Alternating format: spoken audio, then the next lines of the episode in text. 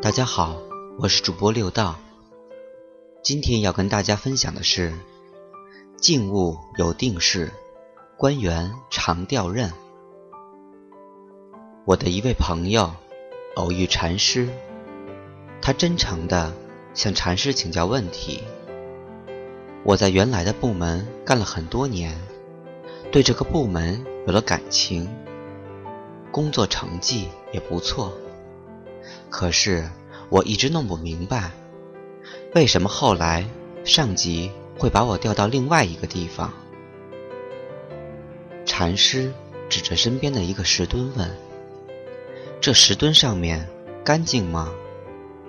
我的朋友说：“一尘不染，可以放心的做。”禅师又指着石墩周围的地面问：“这地面干净吗？”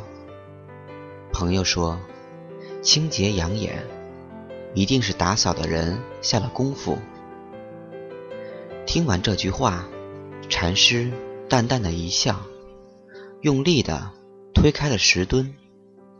朋友一眼看到石墩下面的地面上附着了一些脏物，照此推断，石墩的底部也干净不了多少。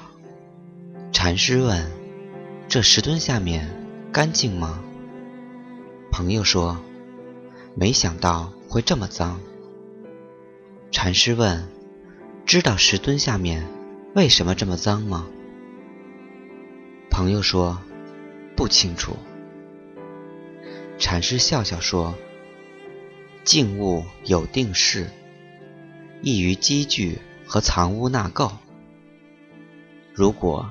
时常挪动和清理，就能保持静美，不至如此了。